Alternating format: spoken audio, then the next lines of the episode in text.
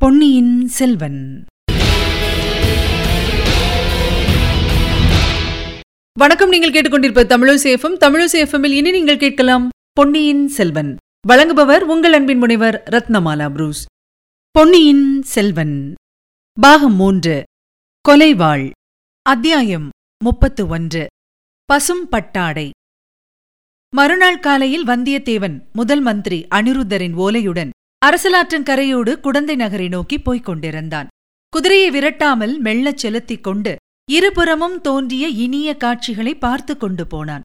ஐப்பசி மாதத்தின் ஆரம்பத்தில் சோழவளநாடு பூரண பொலிவுடன் விளங்கிற்று.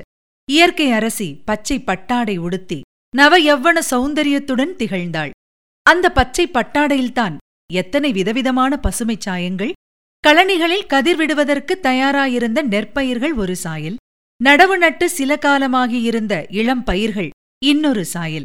அப்போதுதான் நடவாகியிருந்த பசும் பொன்னிற பயிர்கள் வேறொரு சாயல். ஆலமரத்தில் தழைத்திருந்த இலைகள் ஒரு பசுமை. அரசமரத்தில் குலுங்கிய இலைகள் இன்னொரு வித பசுமை. தடாகங்களில் கொழு கொழுவென்று படர்ந்திருந்த தாமர இலைகளில் மோகன பசுமை. வாழை இலைகளின் கண்கவரும் பசுமை.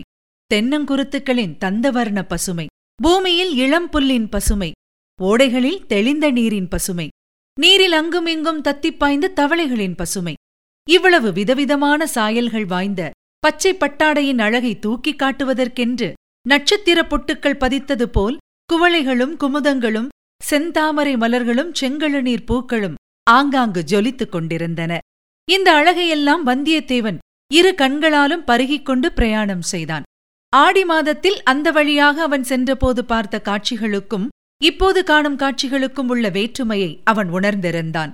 ஆடி மாதத்தில் ஆற்றில் புதுவெள்ளம் நொங்கும் நுரையுமாக பொங்கிப் பெருகிக் கொண்டிருந்தது. இப்போதோ பிரவாகத்தின் வேகமும் கோபமும் தணிந்து செந்நிறம் மாறி பளிங்கு போல் தெளிந்து உல்லாசமாக பவனி சென்றது. புது வெள்ளத்தின் ஹோ என்ற இரைச்சலும் மேலக்காற்று மரக்கிளைகளை தாக்கிய போது உண்டான பேரோசையும் ஆயிரமாயிரம் புள்ளினங்களின் கோலாகலத் துணிகளும் அப்போது ஒரு மாபெரும் திருவிழாவின் ஆரவாரத்தைப் போல் கேட்டன.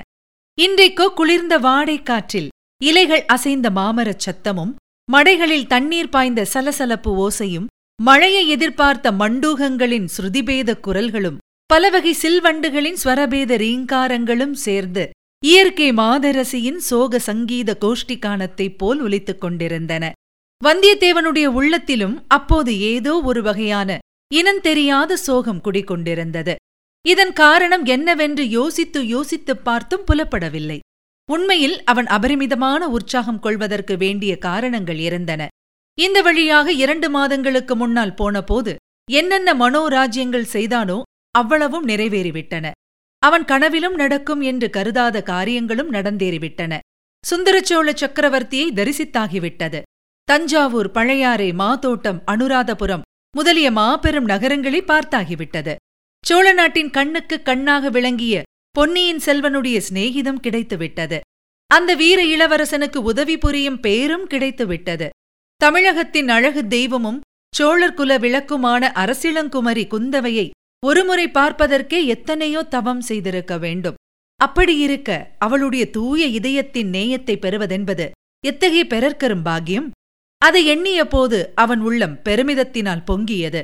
ஆனால் அந்த பெருமித குதூகலத்துடனே ஏதோ ஒரு வேதனையும் தொடர்ந்து வந்தது. அவ்வளவு பெரிய பாக்கியத்துக்கு நான் உண்மையில் உரியவன் தானா?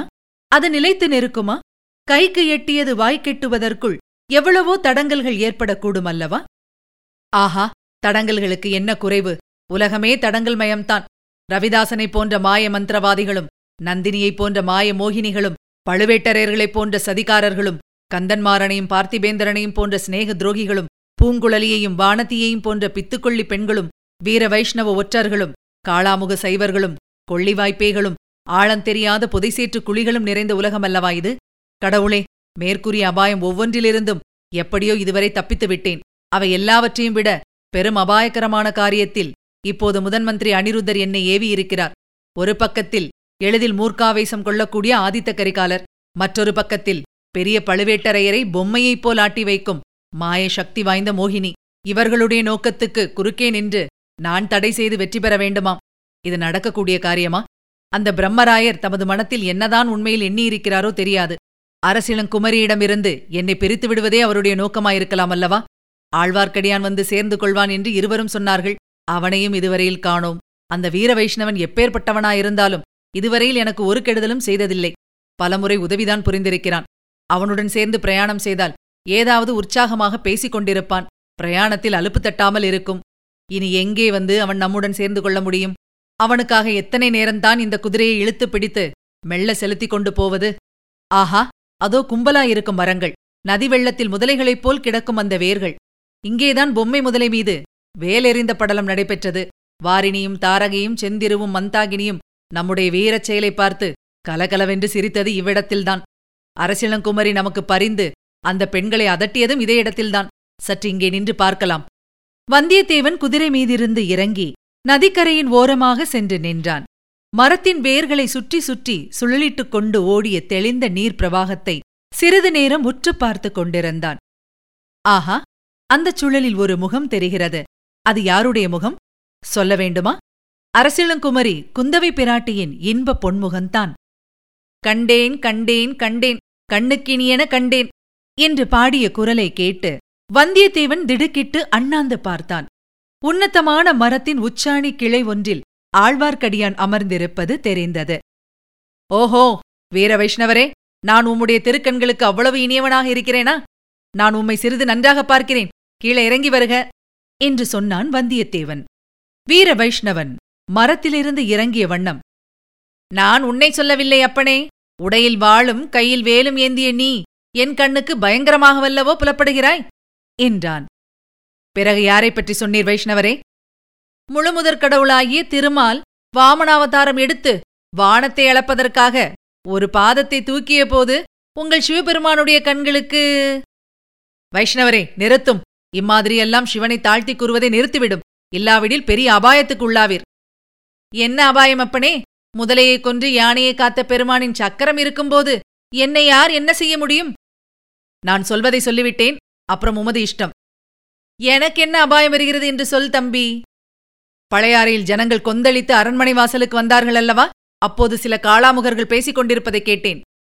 என்ன பேசிக் கொண்டார்கள் சோழ நாட்டில் பெருகி வரும் வீர வைஷ்ணவர்களை மகா காளிக்கு பலி கொடுத்து அவர்களுடைய மண்டை ஓடுகளை குவித்து அடுக்கி அவற்றின் பேரில் நின்று ஆனந்த தாண்டவம் ஆட வேண்டும் என்று சொன்னார்கள்.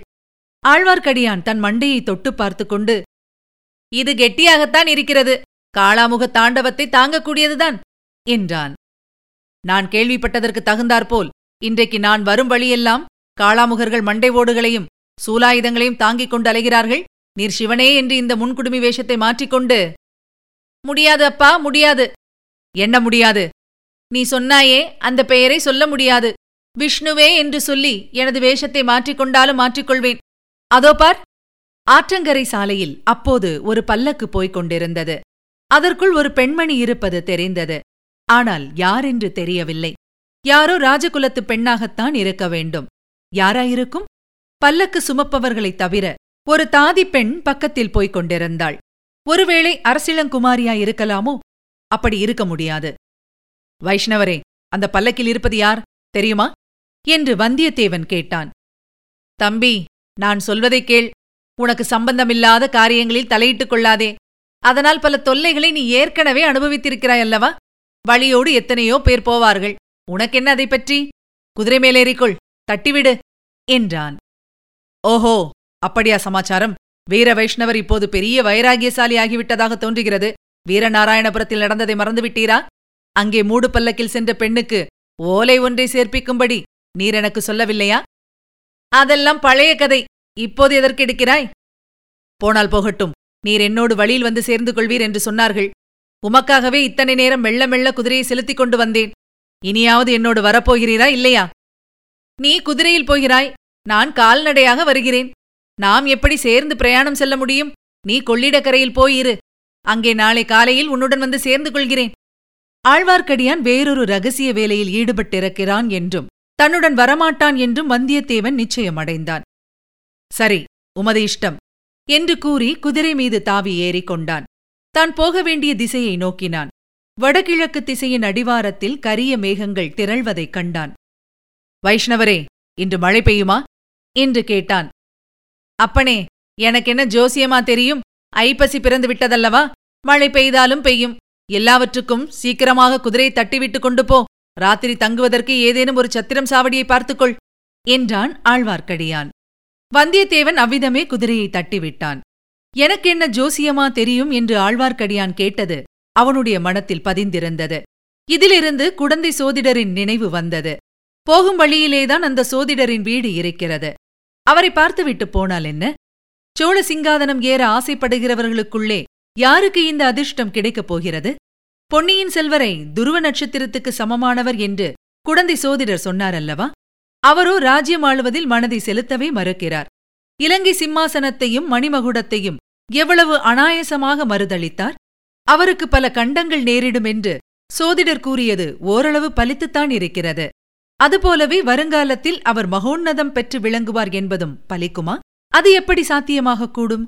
என்னுடைய வாழ்க்கை கனவுகள்தான் எவ்வளவு தூரம் பலிக்கப் போகின்றன? என் முன்னோர்கள் காலத்தில் இழந்துவிட்ட ராஜ்யம் திரும்ப கிடைக்குமா? நான் இப்போது எதற்காக புறப்பட்டிருக்கிறேனோ? அது எவ்வளவு தூரம் நிறைவேறும்? ஆதித்த கரிகாலர் நந்தினி இவர்களுக்கு குறுக்கே நின்று தான் எந்த காரியத்தையும் சாதிக்க முடியுமா? இதுவரையில் இரண்டு மூன்று தடவை நந்தினியிடம் சிக்கிக் கொண்டு தப்பிப் பிழைத்தோம். மறுபடியும் அது முடியுமா? பழுவூர் இளையராணியை எண்ணிய போது வந்தியத்தேவனுடைய மனத்தில் ஒரு திகில் உண்டாயிற்று. அவள் அவனிடம் மிக்க பிரியமும் மரியாதையும் காட்டி பேசியதென்னவோ உண்மைதான். ஆனால் அவள் உள்ளத்தை அவனால் அறிய முடியவில்லை. ஏதோ ஒரு முக்கிய காரிய நிமித்தமாக அவனை அவள் விட்டு வைத்திருப்பதாகவே தோன்றியது. அதனாலேயே வந்தியத்தேவனிடம் அவள் அவ்வளவு பொறுமையாக இருந்திருக்கிறாள். அது என்ன காரியமாக இருக்கும்? வந்தியத்தேவனுடைய குதிரை சற்று முன் அந்த வழியே சென்ற பல்லக்கை தாண்டிச் சென்றது. இம்முறை அவன் பல்லக்கை மோதவும் விரும்பவில்லை. பல்லக்கு அவனை மோதவும் இஷ்டப்படவில்லை. ஆனால் குதிரை பல்லக்கை தாண்டிய போது பல்லக்கின் திரை சிறிது விலகியது.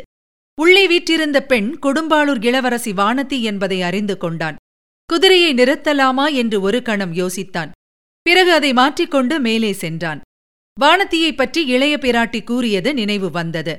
நாலுபுறமும் அபாயங்கள் சூழ்ந்த இக்காலத்தில் கொடும்பாளூர் இளவரசி தனியாக எங்கே புறப்பட்டாள்?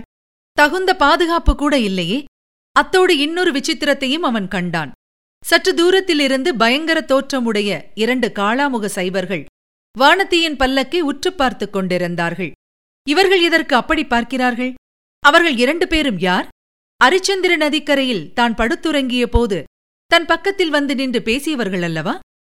வானத்தியிடம் வந்தியத்தேவனுக்கு அவ்வளவு அனுதாபம் இல்லை என்பது உண்மையே. பொன்னியின் செல்வருடைய உள்ளத்தில் பூங்குழலி பெற வேண்டிய இடத்தை வானத்தி அபகரிக்க விரும்புவதாகவே அவன் எண்ணினான். இதனால் அவள் பேரில் கோபம் கொண்டிருந்தான். ஆனாலும் இளைய பிராட்டி அவளிடம் அளவற்ற அன்பு வைத்திருந்தாள் என்பதை அவனால் மறக்க முடியவில்லை. எனவே வானத்திக்கு ஏதேனும் அபாயம் நேர்ந்தால் இளைய பிராட்டி அதனால் அளவில்லாத துன்பம் அடைவாள். ஆனால் அபாயம் எதற்காக நேர வேண்டும்? சம்பந்தமில்லாத காரியங்களில் தலையிட்டுக் கொள்ளாதே உன் காரியத்தை பார்த்து கொண்டு போ என்று ஆழ்வார்க்கடியான் கூறிய புத்திமதி நியாயமானதுதான். ஆயினும் வானதியின் பல்லக்கு சென்றதே காளாமுகர்கள் இருவர் மறைவான இடத்திலிருந்து பார்த்து கொண்டு நின்ற காட்சி. திரும்பத் திரும்ப அவன் ஞாபகத்திற்கு வந்து கொண்டிருந்தது. இதோ குடந்தை சோதிடரின் வீடு வந்துவிட்டது எல்லாவற்றுக்கும் அவரை கேட்டு பார்க்கலாம். அடடே இத்தனை நேரம் அந்த விஷயம் மூளைக்கு எட்டவில்லையே. வானதி தேவியும் குடந்தை சோதிடரின் வீட்டுக்குத்தான் வருகிறாள் போலும். பழம் நழுவி பாலில் விழுந்தது. வானதி வந்து சேர்வதற்குள் நம்முடைய காரியத்தையும் நாம் பார்த்துக் கொள்ளலாம். இவ்வாறு எண்ணி சோதிடர் வீட்டு வாசலில் குதிரையை நிறுத்திவிட்டு வந்தியத்தேவன் அந்த சிறிய வீட்டுக்குள் நுழைந்தான்.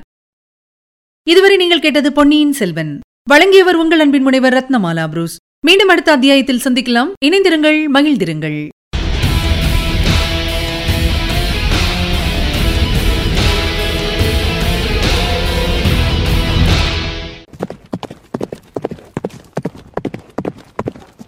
பொன்னியின் செல்வன்.